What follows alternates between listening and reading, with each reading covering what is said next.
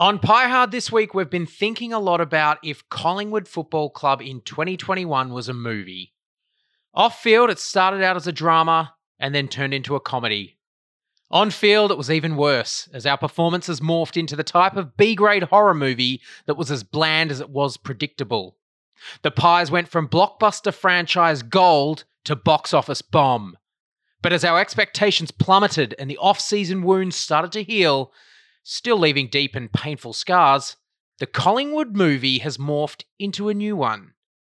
And in this episode of Pie Hard, we're putting on the rose coloured shades to look at the next generation of pies that have been thrust into the spotlight in this torched season. Forget what you think about the Collingwood story this year. This is a classic Collingwood coming of age story.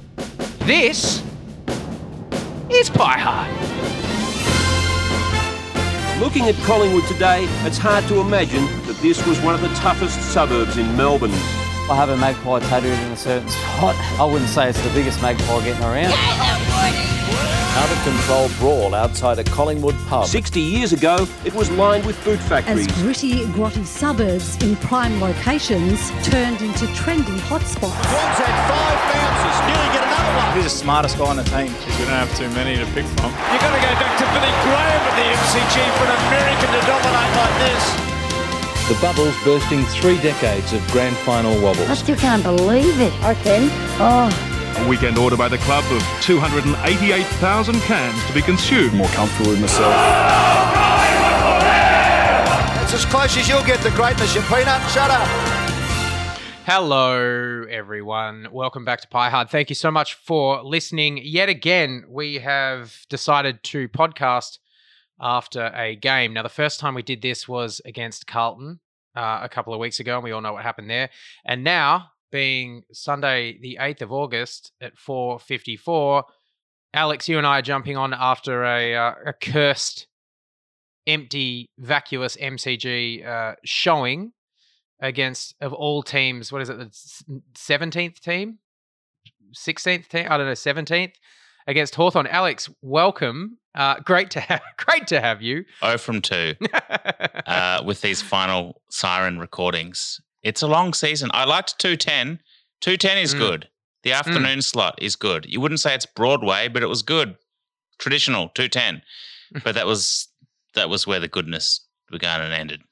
It's good if you can go to the game. I don't know. You know, it's just it's irrelevant in lockdown, isn't it? It's they, they could start it at two ten a.m. It'd have the same desirable effect. Well, I, f- I feel like you get the morning off, sunny morning. Mm. Um, you know, you go, you do your power walking. Then you've Mm. you've got the game with your pie and milk in front of the telly. But then you got the evening off, and you can get stuck into SBS on demand. Um, That's right. you know, so it's a good balance, and it's even better at the ground. But um, it's an asterisk here, so let's just wait till next year. Maybe we'll get back to the G. What a beautiful day. I was actually down, coincidentally, I was down at Victoria Park this morning. Now, if there's any feds listening, yes, that is outside of my five kilometer radius. Mm. Um, but you know, some things just have to be attended to in this in these dire times. But geez, the ground's looking good because I think there's no VFL, right? So um, Still a damn. few dogs lurking. You'd suggest. What was the uh, ratio of um, excrement down at Vic Uh, Park? I actually missed. I missed it. I didn't. I didn't stand any. th- i- i- stand in any this time. Okay, So it was looking good. I, I think they must have gone over it with a rake or something because it, it was looking like a carpet. Um, lots of people down there. Carnival atmosphere. Lots of people working out. It's now the. It's now the hub. The hub for fitness. Mhm. of- of The Victoria first Park. notes of spring. Mm, yeah, it was wafting through the uh, the uh, Abbotsford sewer. Let's get let's get down to business, Mhm. okay? Because as we said at the top of the program in the intro, Yeah. This is we're gonna this is a bit more of a positive um, outlook uh, as far as it comes. And look, we have been um, unfairly characterized as as critical Mm. of the Collingwood Football Club at times. We like to think it's just holding the uh, club to account at eye level, Mm. being the independent podcast we are. But interesting to see that there's been a couple of articles over the last couple of weeks just about um, Collingwood's draft picks Yeah. and the emergence of some uh, some green shoots in an otherwise uh, arid desert. And we're going to dive into that on today's pod. But the analogy with with films, I hope you enjoyed that. I was going to ask you at the top of the of top of the pod. Um, to list a couple of your favorite favorite biggest box office bombs of all time. Do you have any? Look, you could argue Collingwood's been all at sea this year, and um, one of my favourite bombs was Waterworld. Yeah, Wa- Waterworld was a bomb. I think it is listed. It is classed as a bomb, but I feel like Is it's it? a it's a bomb that um They spent so much money on it; they had no they had no chance of recouping. So they probably made a lot of money back, but mm, it doesn't matter if you spend like six hundred million making a film; you're up against it. Yeah, it didn't help that it was Kevin Costner rewriting scripts at every turn and essentially just Mad Max set to water. Um, Mm, a film without- that we'd, we'd seen without any charisma. without any charisma or Mel. Um, but yeah, I feel like it has aged. I, I, I had thought of a, um, a box office bomb, and it was. Did you ever see the remake of Cats, the musical? Oh, hello- like quite recent. Uh, Quite recently, yes. I know that it's got Idris Elba, who Yeah, I like, but yeah. I haven't seen it. Have you seen it? I I have seen it. Oh, I've seen a little bit of it, but uh, it is uh, goddamn close to unwatchable. um, and Is, is it it live action, or they've kind of like done something funny to their bodies? yeah, it's kind of like it's a it's a it's not live action in the sense that Teenage Mutant Ninja Turtles was uh, in, Mm. ni- 1990, but Mm. no, I which think it- holds up. I think it's that blur between CGI and live action, if you know what I mean. Like they just try and do both, and there's, there's they must have rushed it, and there's bits where the cats have are wearing shoes. like it's just really, it's a really bad film. It's got like that James Corden dude in it. Uh, wow. Anyway, a bit, a bit like the Collingwood season this year, the Cats, Cats, the film. But we uh, we did want to talk. We did want to focus again on the Mm. positives, and we wanted to look at Collingwood Football Club as a coming of age film. Now, for the listeners out there, um, we did speak about this season kind of morphing into this coming of age story where we're seeing a lot of these young men Mm. um, get their opportunity in the black and white and really start to stamp their authority on the team with a couple of breakout performances. Now, in genre studies, a coming of age story is a genre of literature, film, or video that focuses on the growth of a protagonist, hmm typically from childhood to adulthood. And the subjects of these coming coming of age films, uh, they're typically teenagers. Now, I was going to ask you a question, Alex. Mm. What are some of the best coming of age films that you've seen or can recall? Y Tu Mamá También. Mm. Oh, Do you remember that Art, one? Art House, yeah. Well, I mean, just because it's in another language doesn't make it art house. But there, there is a lost, um, lost about ninety five percent of our audience with that one. Gael García Bernal, Yeah, I I, think is guy. you know, I know and as a young man, and it's really a sexual coming It's of quite age. quite racy, isn't it? Yeah, I was going to say. I, I remember yeah, watching two that. two young men going away on a road trip with an older woman, Mm. set in Mexico, I think. Mm. Um, brilliant film, and in a way, like you know, in football, what all we're really looking for is uh, an ex- a, a self expression Mm. from the young kids, and um, that may be sexual or not. But um, Y Tu Mamá being one of my favorites. What about you? What do you got? Uh, well, mine was uh, a, a film starring Michael J. Fox um, about an Okay. ordinary high school student that discovers his family has an unusual uh, pedigree uh, when he suddenly finds himself turning into a werewolf. Yeah, okay. Um, now, Michael J. Fox is just a young, you know, teenager trying to buy beer, you know, trying to hook up with the with the prom queen at, at the high school. Um, he's really shit. Plays basketball. He's like, you know, one of the worst on the team. Uh, and then his sort of coming of age is he discovers that he is a wolf-like man, wolf creature. Uh, and there's a lineage of of, of of of turning into wolves in the family. I think his his dad's a wolf as well. Uh, and then rather than fight, I guess the you know the issue of of, of being a, a, wolf child at school, Mhm. embraces it to the point where his best friend Stiles creates merch.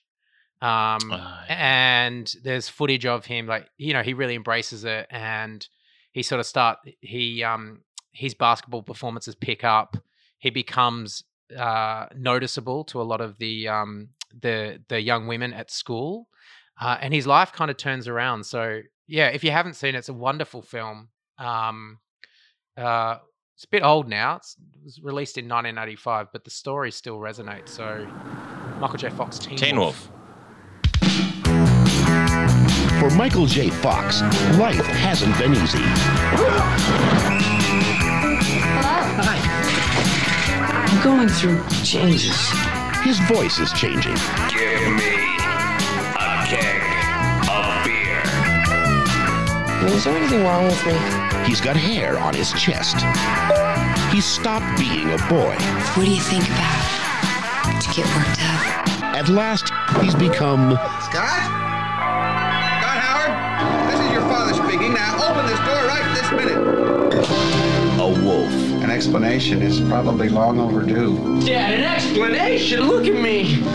Look at you. He's always wanted to be something special, but he never expected this. Teen Wolf. Yeah, fantastic. Um, bit of Brainard, Ma- Brayden Maynard about the Teen Wolf. I was thinking of that, or Jordan De Goey. Mm. But yeah, I, I think I think you're right. I think Maynard suits the the protagonist uh, in Teen Wolf a little bit more, just when he gets a bit aggro, um, gets his shirt ripped, Yeah, bite, bites into the soda can Mm. sideways. I'd love to If rewatch it. Teen Wolf. Actually, you bring it, bring it back to life. worth worth a rewatch. Worth a rewatch. Team Wolf. Okay, so as always, we are going to dive in to our first segment on Pie Hard, and it is a segment that we call Hard Yes and Hard No. Now I'm going to go first. Okay. Um, I'm going to start off with. what- I'll, I'll start off with a hard yes. So, as I said at the top of the program, I have been watching a little bit of the Olympics, and this morning they had the marathon Mm. on. Um, very very hot temperatures in Tokyo. I don't know if you're if you're up to date with that. Okay. Very 99% humidity, which if you're a runner of any distance, you will know that that is not uh, favorable conditions for running a fast No. 42 kilometers at all. Is So one we hundred saw- percent humidity underwater? It's underwater. I've never basically. really understood that. Hundred percent humidity would be like submerged, right? Or- Mm. Yeah, I may have been I may have been over overstretching the uh, the fact with 99%, but it was bloody hot. Bloody hot. And of course, all of these finely finely tuned athletes just started dropping at about the uh, 38 kilometer mark, as you do, as you'd know, Alex.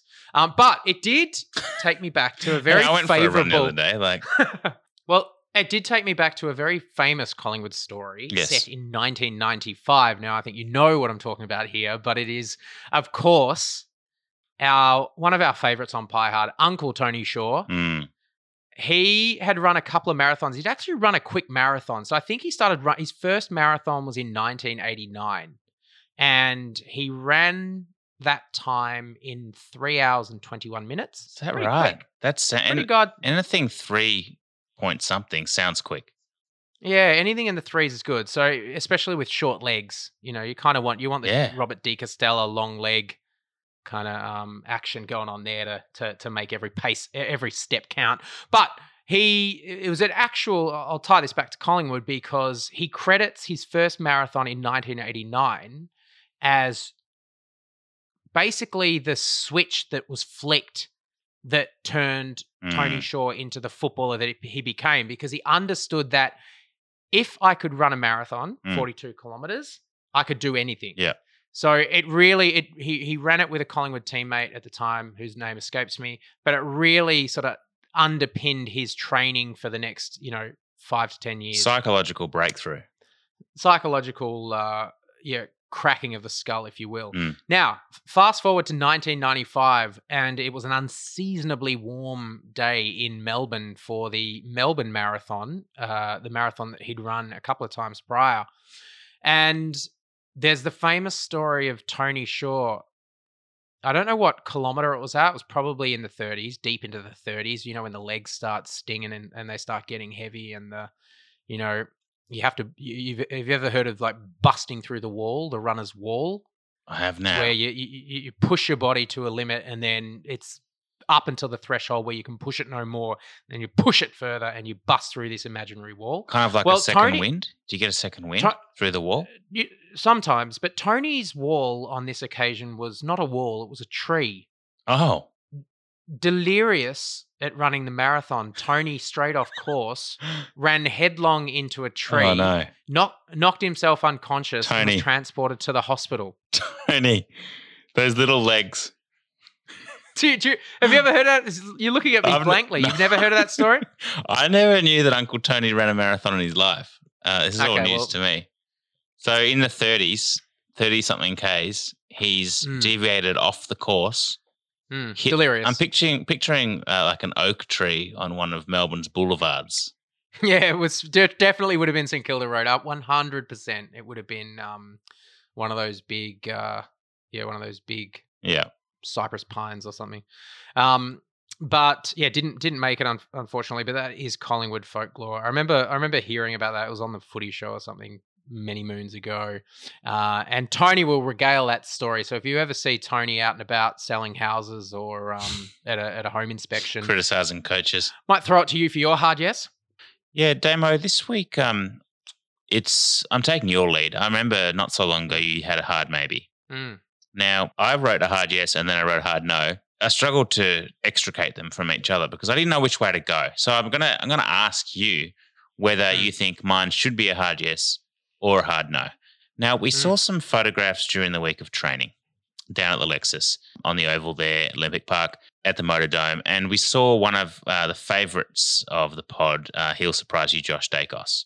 Now I think you know where I'm Mm. going with this. Mm, I do. I love On. Josh's, I'm going to say left hand during training, he had a very slick looking black glove with a Nike Mm. swoosh, swoosh Mm.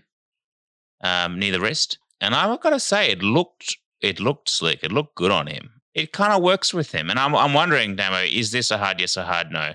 The slick Nike look, I think maybe it's going to be a, a hard yes in that it differentiates him from Nick. Like he's preempting the Mm. fact that Nick is going to come in, he's going to take the limelight. He needs to have some kind of visual differentiation.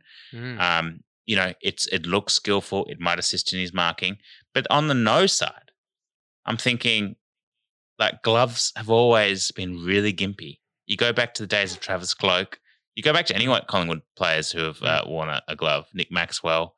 Um, and I'm not sure whether the glove for Josh Daicos is actually going against the Daicos brand. You think of Mm. Daicos Magic. It's not Mhm. Daicos Science or apparel. It's Daicos Magic. There's something natural, you know, unencumbered about it.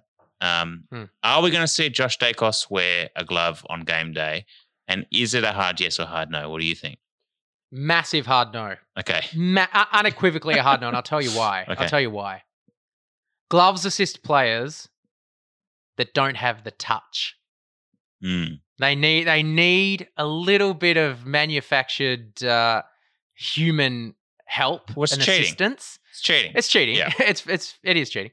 Uh, you know, players that players that like would slather on Grippo or wear a uh, a band Nike glove. Look, it, it helps them out Mm. because like, they need it at the end of the day. Now, anyone with a last name Daicos, anyone, Mm. even even even Josh's mother, Mhm. would not have to wear a glove to assist touch because those play they, they, those those people innately have touch Mm. and they have feel. And my concern is that wearing any kind of implement over those uh, fingers could actually have an adverse effect and take away Mm. some of that some of that uh, some of that natural stickiness. Yeah, I'm going to call it an uh, alchemy. I mean, mm, the yeah, Daicos Magic intangible. brand, it's intangible. Intangible. It's an alchemy. Mm. And there should be an alchemy between hand and ball, um, which kind of feeds into that incredible silky skill set. So, Mm. very ambivalent about that. I'll go with you. I'll go with you. It's a hard no. Can you name it? Can you name any Collingwood player that wore two gloves in a game? Uh, did this happen? Um, it Quint- Putting you on the spot here. Well, I know Quinten Lynch wore a glove because he had a disfigured pinky. Was it him? Munted finger. It wasn't him. No, no. The, a player that wore two gloves. Um, it wasn't the human glove, Mickey Gafer. it wasn't Mickey Gafer, although Mickey Gafer's getting a lot of love on um, Pie Hard socials this week, as he should. Mm-hmm.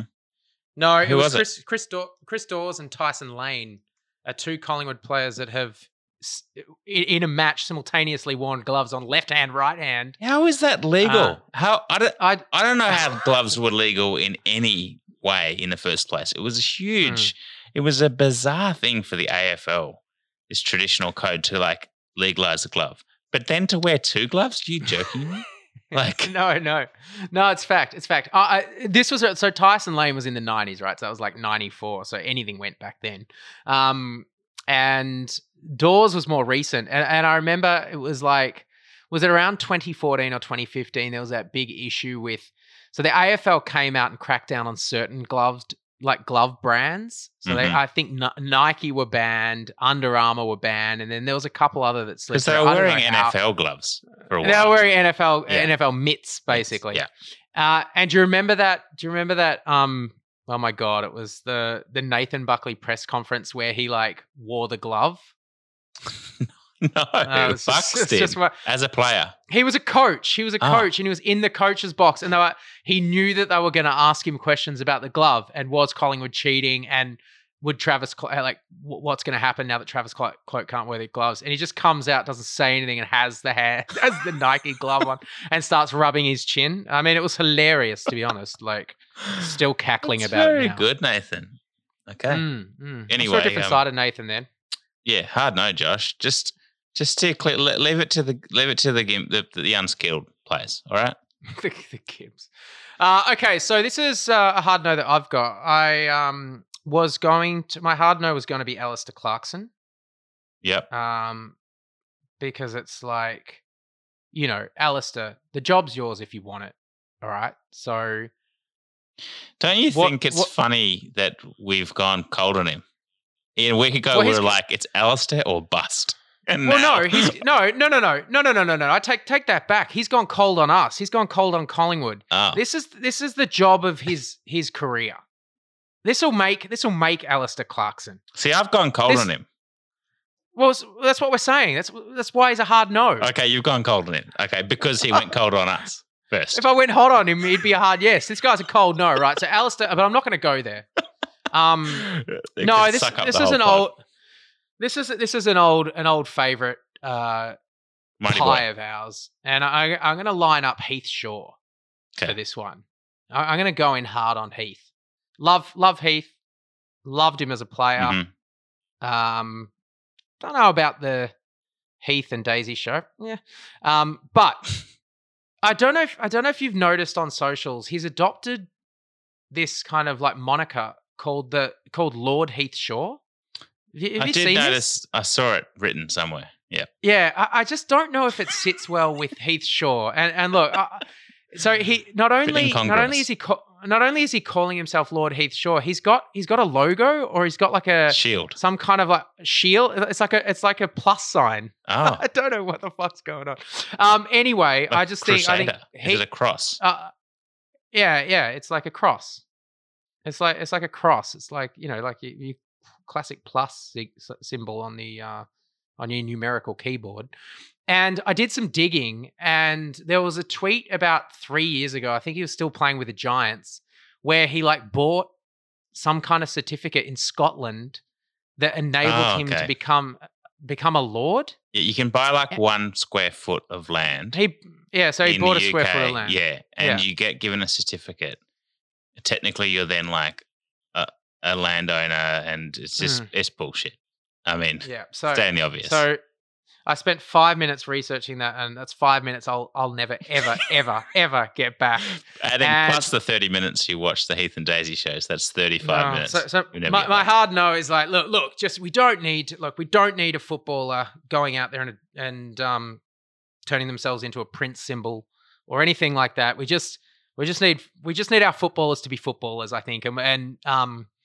Yeah, I've lined Heath up on that one. I think maybe the Lord thing is a little bit over the top, unless he's launching some kind of like Lord brand of underwear. Then I'll give him a leave pass because get the bag, get the bag, Heath. But um, no, it's been like two or three years, and it's like all of his messages are like the Lord thinks this or the Lord thinks that. It's a top shelf line of uh, apparel above sad.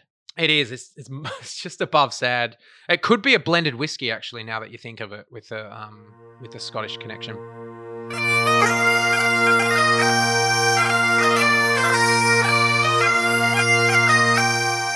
Despite our reputation as um, sometimes being critics of the club, there has been cause for genuine hope recently, and I'm going to point my finger at um, a series of individuals who have who have shown us a bit of a light at the end of the tunnel, and these are the kids. I'm calling this segment Degrassi Junior Pie. Mm. Now, our role as teachers at uh, De- Degrassi Junior Pie will be to um, provide uh, running commentary, a report card uh, for each uh, kid, Mm. uh, how we feel like they're traveling, Mm. uh, and of course, I've picked some of the more exciting talent that's come into our list, and we've we've I think by and large all Collingwood supporters are starting to feel that kind of optimism that hang on, we might have a group here, a young group coming through together, which could form the nucleus, Mm. the nuclei of um, a Mm. push into Mm. September. So let's start with Well, hang on. Let, let me just get this straight. So you just Okay. just just to set this Yeah. up for me. So it's the the the the feeling is we're at Degrassi Junior Pie. Mm. It's a definite definite coming of age classic. Mm. And is this a is this a parent teacher night? it's a parent we, teacher. uh. Yeah. Yeah, lovely, good. So- got it. you know, we're, we're the kind of teachers that haven't really done done the work, The work. and so The work. yeah, the parents have come into the hall. Um, they're sitting at a little Mm. desk in front of us, looking worried. Hmm, hmm. With that in mind, Good. let's start with one Isaac Quaynor. First thoughts on Isaac Damo.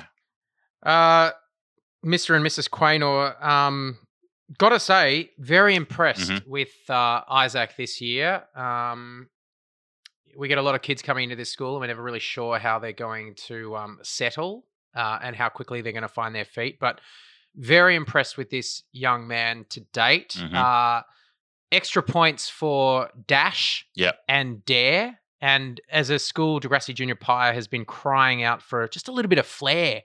Like we're getting overrun by all the expensive Yeah. private schools. We're losing all of the top students. No one wants to be here anymore. Um, and that's just because we've we've lost that flair. We've just lost Mm. that that that that magnetism that we had uh, a couple of years ago when we had a student by the name of Alan Didak. I won't go into that. Mm. It didn't end well. Um, but your son Isaac is starting to show. Oh, this is gonna. I won't do this because this is gonna get laborsome. But uh, let follow me on this one, Alex. Quaynor is that archetypal run and dash player. Yeah. That light. That lightning. That lightning fast break lines kind of player that looks a million bucks. Um, looks good. Mm. Looks hot. Oh yeah, Uh, can hit a target. Can run and chase. beautiful and, foot skills. and, and actually, if you hear this guy talk, um, has just this insane level of confidence. Really, Like I don't know how old he is. He's like twenty or twenty one or something, but he just speaks like he belongs there. Mm. And he, you know, this is could have been bad for Isaac Quaynor because he is in that ghastly um area of of of junior Collingwood supporters, which we detest. We love to drag in our uh, oh, was he a Collingwood from- supporter? Was he? he was a mad Collingwood supporter. Mm. So, you know, always always sends a bit of a shiver up my spine when when a young Collingwood supporter comes in. I've seen I've seen too many not make it, Paul Seedsman uh, and a few others to boot. But Quaynor just yeah, I, I don't know. Like he's someone that you could definitely build a team around because Mm. it's just exciting. It's just we need more of that. And I think with the right coach, with a license to, you know, let it spray. I was going so to say speak. license. Yeah, he's been given license Mm. already. You can see him. He's growing before our eyes. Silky, Mm.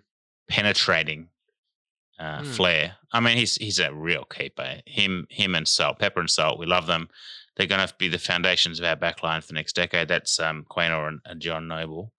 Um, Well, I just want to ask. I just want to ask you a question on Quaynor before we move All right. on. And this is how this is how all Collingwood footballers should be judged in the pie hard um, lexicon. Mhm. Would you buy an Isaac Quaynor player badge? absolutely, There absolutely. you go. Tick tick. we're going to move on. Ollie Henry, let me start on this. I mean, the thing I'm liking about Ollie Henry, so early days, Henry, he was getting his hands to the ball. He was touching the ball, but he wasn't able to kind of clunk any marks, and he was a kind of almost player for several weeks. He got he came in round one, then got dropped. It was it was a bit messy. I thought, um, you know, he maybe got thrown to the wolves a bit early. Recent weeks, we've seen Ollie Henry come good, and the thing I like about him is his limmy, the limbs. I think when players, young players, are limmy, what it means is they're only going to get better with time as they develop muscle on those limbs. Now, Ollie Henry has thin limbs. He's all arms and legs, like a like a baby racehorse. But then once he starts to fill out and, and, and develop strength to go with that athletic ability, um, he's going to be a force to be reckoned with. He reminds me of a kind of a Gumby sort, you know, like that kind of rubbery. Mm, You know, Mm, Gumby has this kind of like elastic. elastic potentiality Yeah. and this you just know the sky's the the limit. I mean, there is no limit. Plasticine. His haircuts also. I mean, you brought it up probably on draft night that he is owner of probably the best set of curtains in the, in the club or in the game. Hmm. Yeah, bringing him back single handedly. I call Ollie Henry a slipper and a slider. And he's a slipper and a slider because we knew very early on that this kid was a top 10. Mm-hmm. Um, but happenstance slash COVID 19 enabled him to slip to what was it, like 17 or something? Yeah. Something insane. And we knew very early on that the mark of a good player is their timing. Mm. And he had exquisite timing. Um, very, very fast motor skills. Mm. Could pick up could pick up a ball, clean clean hands, I think they call it. Um, but he over indexed in in every mark, and he was going to be a gun. And I like I, I like that you touched on this because I want to touch on this for for just a second. And that is this thrown to the wolves business. It's absolute bullshit. What happened was Nathan Buckley picked him. I think it was the first game, like the second game, and then gave him a Hmm. game Round where one, he didn't. We didn't didn't didn't set the world on fire, of course. First game in AFL football, and then was dropped. And I have this theory: you can never shouldn't have been play a kid. You never play a kid Mm. for one game because it, it absolutely shatters their confidence like a porcelain mug Agree. on a on a hot New York sidewalk, Oh, yeah. Thrown from the thirtieth floor Mm. of a Manhattan skyscraper. Bronx. You can't. You, you just can't do it. You've got to give them two to three. Even if they they rack up minimal touches on those three, you give them a taste. You let them find their feet, and then you pluck Yeah. them back out. Oliver Henry was. I, I have no idea why that happened, and clearly it busted his confidence for about six to eight weeks. Had no had no VFL to kind of go back and get that. I think he did actually play a couple of games, lit the world on fire at the VFL, and came back and dominated. But he's yeah. Go. I thought that was a kind of marker of Bucks souring a bit in- terms of Mm. the Buckley approach. Is that Nathan would often go back to the well with players that had taken us to the 2018 grand final, older players like Chris Mayne, etc. We haven't talked about Mayne retiring. Mm. Great dude, legend. But the reality was, I totally agree. If you're going to give debutants a go, you have to give them a run at it. And I think putting them in for one game, it can be counterproductive. Yeah, and I, look, I think I think Buckley actually learnt the error of his ways because he, I don't think he repeated that with um some of the other young kids that came in. I think someone said to him, "Dude, what are you doing? Like, this is insane." Like, I, I think the mentality back then was like we were still a top four team, Mm. which is just you know ludicrous to think about after the the off season and and basically the profile of the list. So look, I'm glad they ironed it out. Look, Oliver Henry is not a shock to anyone on this podcast. He lights it up when he's near it. Even today, for the most part, didn't you know didn't really affect the the scoreboard or anything like that. But just the the, the smarts. I know that this has been reported on, but his his his ability to be in the right spot. Just you just know that, that that's half of it. You know, Mm. yeah, sure you got to mark it and sure you got to kick it, but if you're not in that spot to to capitalize, I agree. He, he, then- gets in the right spots, and he's an awkward Mm. matchup. He's going to get really awkward as he grows. Mm. You know, puts on muscle. I mean, he's not super tall and he's not short. But he's super athletic. I think he's going to be an awkward matchup. Um, And you touched and you touched on the curtains. A plus, A plus for bringing that '90s hairstyle back. Yeah. I was in the park the other day, and there was a couple of like ten year old girls on the swing or on the um on the seesaw, and they were just rocking like not full '90s. Mm. You know, like con yeah, the cons, the Chuck Oh, Taylors, the in a big way. torn Yeah. jeans, a Billy a Billie Eilish like oversized shirt. One was like a bit goth looking, and the other was like full on like a Mm. female Kurt Cobain. And I was like, this is the era of Ollie Henry. Oh, I thought you were going to say Bring it back- was Ollie Henry and, and Finlay Macrae on the swing. well, I'd still I'd still be at the park if it was. I wouldn't I wouldn't let them leave. Which brings us to Um, the next um, young star coming through, Finlay Macrae. The thing I like about both these guys, apart from the fact that they, are, they were our first two selections and they've proved that they may have potential to fulfill that destiny with the Pies, is that I was thinking about father son selections. Um, Mm.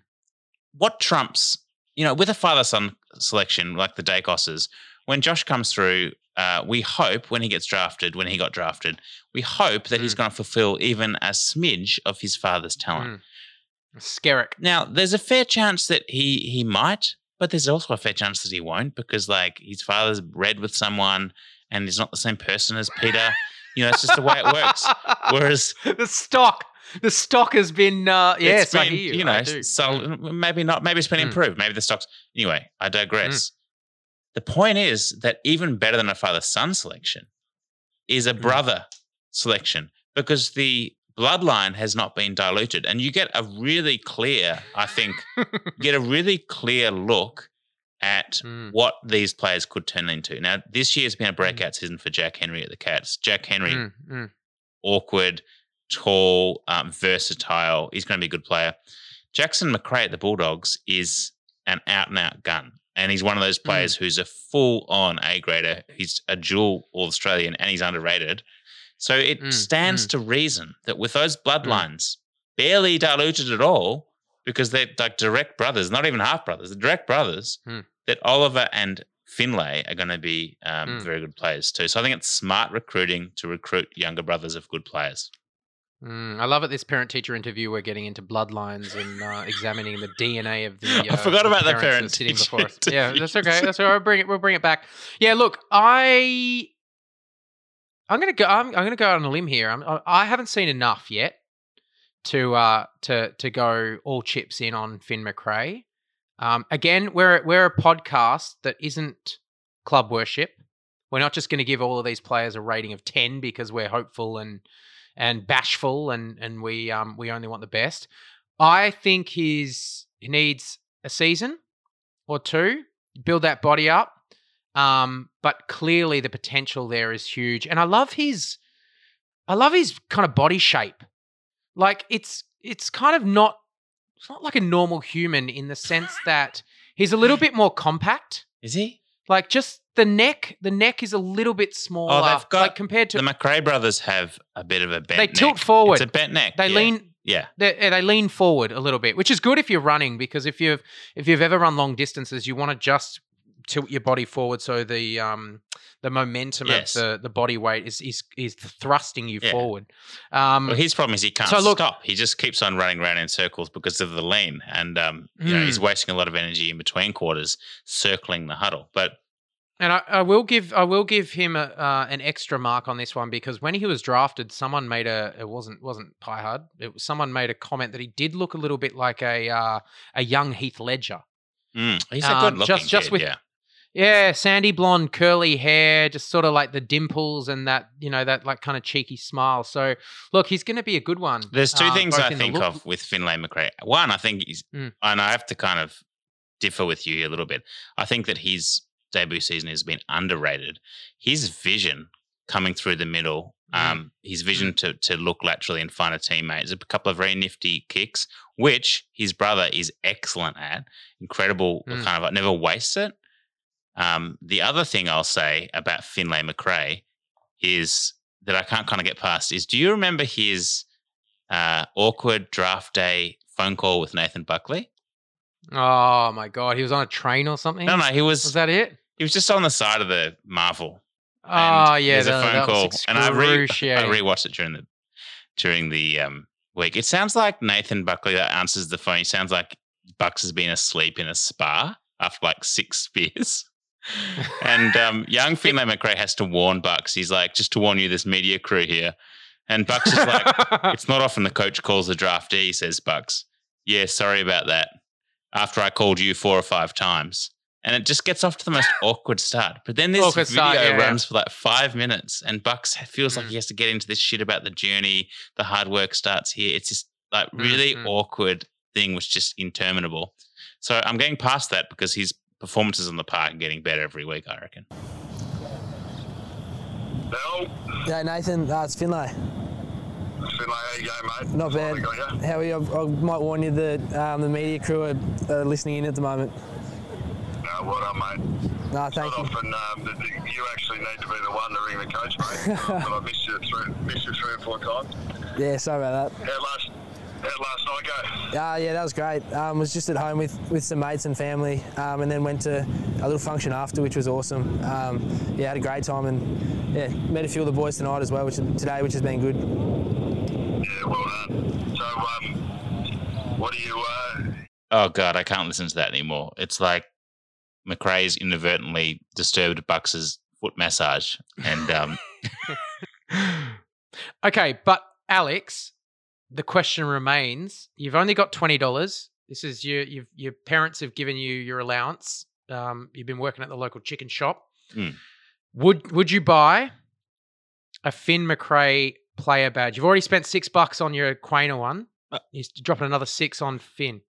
look, I will go early on Finn. I will get the Finn Macrae one before I get the Ollie Henry one because I'm bullish on Finn. I'm very bullish. God damn it! I- that's a big. That's huge. I think that Finn Macrae will be um, All one of our best midfielders for a long, long time. That's that's how bullish I am on him. You've only, you've only got you've only got one badge left in your little uh you, you know that'll take you up to eighteen. You get two bucks back. Get some get some two dollars worth of mixed. Bloodlines, bloodlines. Well, I might spend that last badge on the next next guy, Mm. Beau McCreery, which um, translated means Who? beautiful McCreery. McCreery. Mm. Um, Okay, yeah, yeah. Sorry. I think of Braveheart. Um, Mm. He could easily play a son uh, in battle, a son of one of the major Scottish kind of warriors in Braveheart. But the, Mm. the curious thing about Beau McCreery is he could also play the father because he has that versatility. Um, you're never sure. He's kind of like got that Reese Palmer effect of like you're not sure how old he is. He comes in. He comes in mature, ready to go. And sometimes that can be a bit discombobulating as a fan. Like you don't trust them. Like they're they're too physically um, developed for their age, and you're like, are they just going to be really hot to start with, but then they kind of fade, or are they going to get better, or have they already reached their peak? With Beau McCreery, he's he's a keeper, and he's just his Mm, tackling okay. alone, his tackle on the ball, but also his skills. I mean, this guy's a he's a little hard nut, as I said. He should be in Braveheart every day of the week. So big fan. We've got it's, it's this crazy thing where there's like four or five mix in the team. Nick, Remember, Mm. remember that? Yeah, MCs like Macrae, Oh. McCreery, McInnes, Mooks. Isn't there like isn't there like a what that? or something? McCreery, Reef Mc- McInnes. McCreery, McInnes, Macrae. Macrae's a little bit different, I think, but we'll, we'll pay it. And then there's the the tall guy. oh, okay. Yeah. I don't know. McMahon. Interesting, yeah. I, McMahon. Look, McMahon, that's right. That's that's the one. Mm. So interesting, yeah. Beau McCreery, because he came through the mid-season draft, right? The correct. Yeah, Well, he he's wasn't- 19. He's, I think he's played. He's a little bit older. Yeah. Yeah. So so I, I think with that, he's played a year of SANFL, right? Yeah. So he has a bit of a leap on the other guys. I think that can distort um, a player's rankings, especially in the first year, because it's about sustaining that at a senior level. So look, I'm I'm I'm a fan. I think we need that tackling, that forward line tackling pressure, but haven't seen enough. So you're buying them. You're buying the bow badge. Uh, well, how many badges can I buy? You can buy three with twenty bucks, and that leaves you two dollars change. They're six dollars each. You can't get You've already, you've for already, two you've already spent twelve bucks. Donuts at the G are like nine bucks. You got one left. No, no, I'm not going to buy a McCree badge, but I do think he's. Okay. I do think he's a keeper. This next one you're going to love, Mm. the Poltergeist. Can I Uh, just what- say, I'm buying. I'm. uh, You haven't asked me about my badge. I'm getting three poltergeist badges. I knew you were going to get the Polter. Caleb, I'm getting. Polter. I'm getting all the um, badges. I mean, let's start. Let's start from the start. It's aesthetics, isn't it? Take take take us Oh. through it. Well, he reminds me of Kevin Durant. Were you watching the Boom? Were you watching Team USA the other day? I didn't see that coming. Seven just tall, two. just tall. His legs, like, there's no definition on the on his legs. They're like chopsticks. but there's something. There's some, there's some animal magnetism with this guy, which is like whenever he's on the ground, he's like tall, lanky, has that head of hair. His nonchalant face, like, you know, just devil may care attitude. There's just something about this kid. And you know what? You know what I love? What? I love a Collingwood footballer with a long left foot, a penetrating Oh, long not left like foot. I don't long, know why. Not long in the metatarsals, like a long kick. A long, deep, penetrating kick. Yeah. Uh, I don't know why. I don't know why. I'm I'm a right footer by trade, uh, ambidextrous naturally, but um, uh, favor the right foot. So I don't know why I have an affiliation for lefties, but there's just something. Yeah, there's just something about this kid that screams Collingwood. Just looks Collingwood. Looks Smith Street. Yeah. Looks Yah Yah's at 4 a.m. You know, I mean, I was walking thinking around, that. stumbling, Yeah. getting escorted out. And there's no doubt with Poulter that there will be an incident. at some Hmm. stage. And that incident, Yeah, I think I was trying to think what's going to happen with this kid, like because he's Mm, going to have mm. to slip up, and then Mm. it then it'll be a redemption story, which is perfect. It's perfect Collingwood narrative. Hmm, Um, magical. Now, the incident, I think, should, by all rights, have an impact on a club sponsor, potentially loss of a club sponsor due to the incident. Mm. I was thinking, I Uh, looked, uh, mild. looked- yeah, a Mild. mild incident, but but but Mm. uh, he gets a slap on the wrist from a club sponsor. And I was looking through the club sponsors Mm. on the website, quite a, quite a few there that I didn't know about, like Calabria Family Wines. We've Mm. been banging on about Wolf Blass, but Calabria Fi- Family Wines is the club uh, sponsor. But I thought, there Mm. we go, there it is, major sponsor, Coles, and I think Caleb gets caught weeing in in the um, toilet paper aisle of the Coles. Um, I thought you. I thought you were going to say putting the avocado through as the uh, carrots. maybe both, you know, with his cock out. But um, we like Poulter uh, for his aesthetics. We like his Uh. language style. And I was finished Mm. with um, someone who's far more educated than us, Scott Selwood, who had something to do with the Mm. club. I don't know, with some kind of development coach. Which one's which one's Scott Selwood? Well, he's the one that Who donated his for? brain to Joel, so he keep playing. Okay, yep, that one.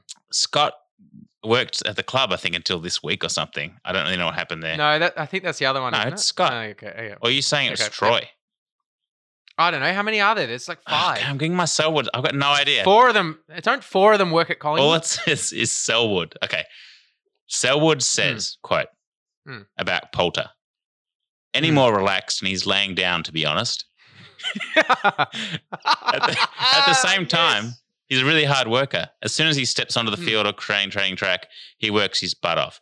Blah, blah, blah. He Hmm. goes on. But I love that. And Hmm. it's very Malthousian to Hmm. like have the guys who off off field, they're just like useless and like getting Hmm. in trouble. But then they cross the line, they get white line fever. They cross the line, they're actually a gun on the field. We love that. yeah. Uh, we've got his nickname. His nickname's the Greyhound.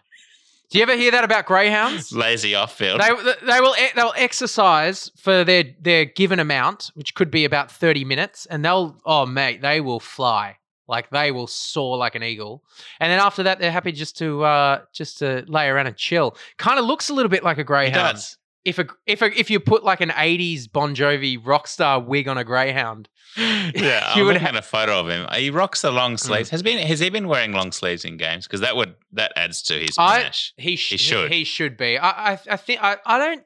Yeah, I, I don't see him as a long sleeve wearer for some reason. I think he's a bit too skinny. But I've def- I've bought three Polter badges. All right. Well, you've maxed out on the Polter badge. Um, you should have saved it and get Mm. one every three years, and you get the kind of progression. But he might not be here in three years because of the Coles incident. But all right, so a couple more to go. Um, we're getting more and more excited as we go through. I mean, the fact Mm, that we're mm. still going on this segment shows that there is there is you know good times to come. I reckon. Mo- moving the ding dong this segment. Bianco, Trent Bianco. Um, look, he looks a bit padded, uh, well padded from those oversized portions down at Lazy Moe's. But here, here we go. You know, talk about blasphemy. Hmm. Future captain. Hmm. Wow, Jesus. I know. I know that Bianco was captain of the Oakleigh Chargers, and so once I heard that, it just kind of clicked. I can see that he's got a little bit of. Um, he's got a bit of the je ne sais pas leadership. He doesn't look like a full blown athlete, but then he slots one from fifty from near the boundary. He's just got a bit of Mm. something about him. This guy. He's neat with the ball. Um, heart Mm. and soul style player. I'm going to say he's probably a Collingwood supporter growing up. Not sure about that, but Yeah, he was De- definitely. He, he ran out on the field with. The that's team. right. That's I right. did. I did a video. Yeah, Bianco. It's going to be a keeper. Okay. Okay, well, I'm not buying a Bianco badge, but the, the one thing that restored my faith in the Collingwood Football Club is this Bianco kid went at pick 65. Mm. Now, he is like, he has the skills that would definitely have him as a top 30 pick. Like, coordination. Yeah, why did he drift? Kick. He was the captain. So this restored my faith in the Collingwood Football Club. I think this is a Derek Hine masterclass. I think they got to this kid early. He was a Collingwood footballer. And I think they either paid him under the table to underperform or Mm. dreamt up some ghastly long term injury. Something to just fattened put him the up, fattened him up to put get, the put, put other clubs put, off. Put, put the hounds off Mm. him. Uh, let him slip out to pick seven or whatever, whatever it was, 65, and picked him up. Because I'm sorry, if you're the captain of the Oakleigh Chargers with all of those guys playing, the Rows and the Andersons and the Daicoses, and Mm. you're the captain of that team in a premiership year with his skills, and he's not a lazy kid. He's not a bad kid. You know, he's he's not on the wrong Mm. side of the tracks. Comes from a lovely family with a with a strong um, business acumen behind him. Worked hard in the family biz. Um, often saw him behind the tills at Lazy Still does, does he? I'm I'm sorry, but that is that does not scream to me pick 65. So I think, yep, I don't know what it was, but masterstroke for the Collingwood Football Club just to let that one slide. Yeah, very nice. Next one's Will Kelly. Now we- don't need to go into him. If Poulter is the greyhound, Will Kelly is the racehorse. Um, haven't Mm. seen enough of him. I like Hasn't him. had a good run at it. So we'll move on to Mm. Ruscoe. Now Ruscoe's interesting. I, I see Ruscoe's value. He's been neat in the field. He's been switched to defense recently, but I Mm. think his true value is as the morale man. He's the club man. You know, Yeah. like Yeah, he's there yeah, because he he makes isn't he? people laugh, and it, all, it reminds me. I always yeah. think about this story that Mick Malthouse told in his book that he wrote with David Buttifant with like something about an ox. Um, which Sl- a slow ox. something, yeah. There's it's a Chinese Slow proverb. slow ox catches the worm. So- yeah. yeah, I'm not sure it was a worm in there, but yeah. Um, when we couldn't get enough of 2010, you know, paraphernalia, that that book came out, and it was Mm. like just gobbled it up. And he told the story about after the draw and grand final in 2010, everyone was uh, the next day, everyone was like shattered physically. You know, it was a it was a really difficult physical uh, test, and he and he credited the recovery not to David But- Buttifant in the ice baths. Um, Mm. He credited it partly to the fact that they the team did a walking lap of the tan, and the Mm. player that broke the ice and made everyone giggle and laugh around the tan was Daisy Thomas. And he said that the levity brought by Mm. by the Mm. the comedian in the club Mm. kind of Mm. shattered this like weight that was bearing over the club having just drawn a grand final and you know all of the Mm. pressure. And I think that Trey Ruscoe has a bit of that. Like he brings a bit of that levity to the group, and he's just, it's Yeah. just celebrations alone lift the players around him. Yeah, well, if this is Degrassi Junior Pie, then he is the class clown, isn't Yeah. he? He's the wheels or the snake. Him and his mum. Wheels or the snake. So, look, we um we're teachers sitting here and we're going, look, performance is slipping and waning, and the marks the marks are dropping in a in a academic sense. But by God, does he make the time fly with his uh, funny banter and TikTok vids and and pink shoes and you know you do need someone like that in the classroom. Just you know Mm. you're gonna have your nerds, you're gonna have your jocks, you're gonna have your lovable, um, lovable rat truants. Yep. a lovable rogue. And don't forget, we've, we've touched on this a lot at the Collingwood Football Club, is there's a streak of larrikin behaviour which is entwined in the Collingwood Football Club, and we must never let that go. We should always have one spot on the list for a larrikin, regardless of how good they are Mm. or what they bring on field. In fact, they should be. ensure They should start average when they come to the club. They should be quite average. They should be selected only on the larrikin spirit, but then they grow Larrikin into factor. grow into the role.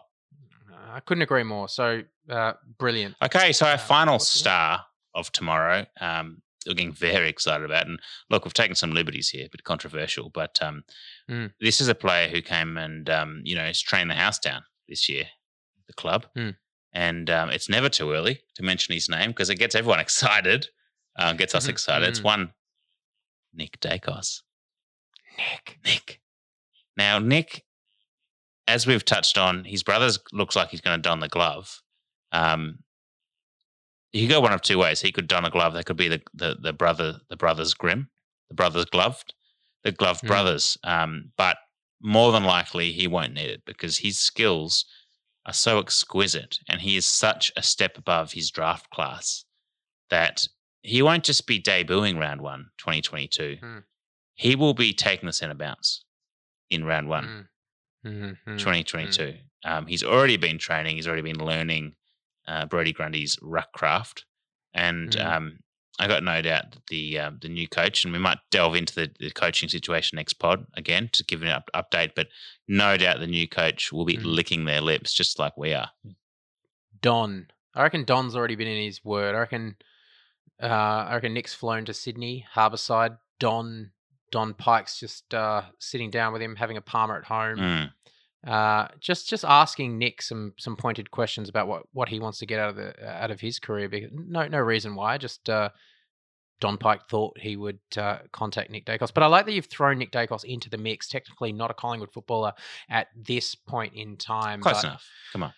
What what is there what is there to say about Nick Daicos? We've we've seen enough. We've seen we've seen too much Nonchalant actually. I think we should we've seen too much of Nick Daicos. I mean, I can't There's believe that guy's much. still playing we, I can't believe he's still playing under 18s football. He needs to stop playing football for fear of some Okay, ungodly yeah. injury. Touch wood.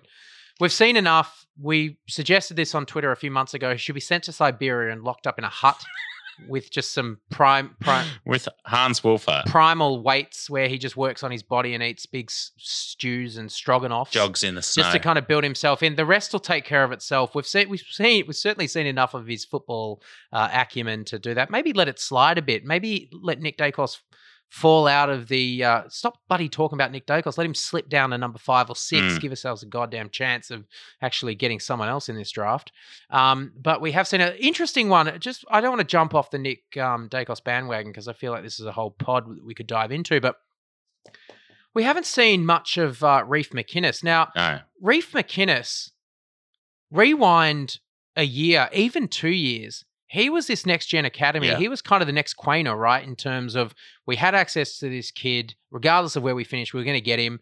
I think he's a tall midfielder. So he's kind of that that modern prototype um, of a footballer. Matisse Thybulle from the Boomers. Mm. He he con- I conjure up a lot of um, similarities between a Reef Mm. McInnes and a and a Matisse named after uh, Henri Matisse. Uh, little known fact about uh, Matisse. Isn't that a great name? Yeah. Henri, named after a, a, a French painter. I wish we had a player at Collingwood named after a French painter. Maybe we can work on that. Maybe we do. Mm. But Reef McInnes, Trey. uh, he's fallen. He's fallen out. The fact, the mere fact that you haven't even mentioned his name, is what gets me so excited because we have such a uh, um, Glut. a cachet, a glut of superstar youth that we're not even talking about this guy. And yet he's been injured, rolled his ankle, hasn't played a game this season. I'm hoping he does get one or two games towards the end of this year, just so long-suffering Collingwood supporters can get a taste, Mm. can get a a, a lick Yeah, of the throw him in, uh, lollipop, so to speak. Throw him in, but he was. I mean, he he slipped to like second or third um, fortuitously because of the way that the draft kind of panned Mhm. out. But he was always our first pick. We were always going to match for that guy. If he was selected number two, we were going to match for that dude. So. Mhm. Re- Reef McInnes, age. I think the only the only um kind of knock on Reef McInnes was his his foot skills, but everything else was over indexing. Um, his clean hands, his ability to accumulate the ball, um, definitely positioned as an inside mid. I like it how Um, the deepest like match analysis of, of all of the uh, individuals we've talked about is the guy who hasn't played a game. Like No. delving right into his skill set. Well, I think you know to wrap it up. Um, obviously, you've gone for the three, uh, the three Three Poulter Poulter badges. badges. I've gone for the. What have I gone for? So I've gone for the Quaynor badge, uh, the Macrae badge. I've gone for the future captain uh, Bianco Lazy Moe badge, and I've gone for the Nick Daicos underpants. So there's good things to come by hard. Um, we can't wait to follow these guys in the coming decades. Um, we'll be potting till we're in our 60s, 70s, um, and these guys will be sacked Collingwood coaches by then.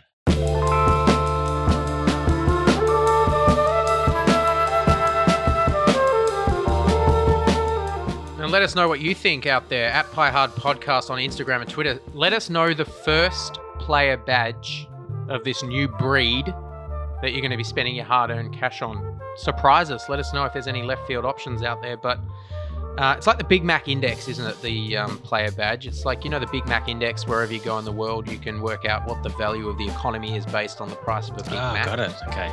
I think I think we should do the same thing with a player badge. They should each hold different weighted values, and by all means, yeah, to get in touch with us uh, at Pie Hard Podcast and let us know which player badge you are copying. As always, thanks for listening, Alex. Thanks for joining. Always a pleasure, Damo. And remember, this is Pie Hard.